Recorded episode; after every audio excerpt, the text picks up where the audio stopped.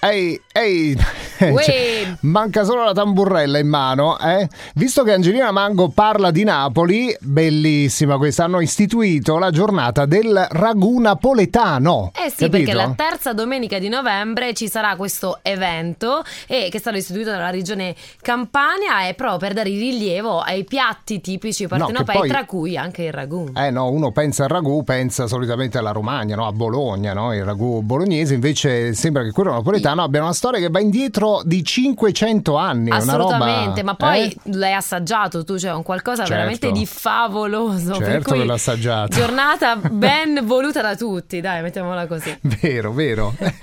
Ed e, è- e il ragù, tra l'altro, viene celebrato anche eh, diciamo da tanti personaggi e artisti napoletani, ma questo lo sappiamo, non lo so, viene in mente De Filippo. Ed è arrivato il momento di collezione del Tauno, bella d'estate, c'è anche mango.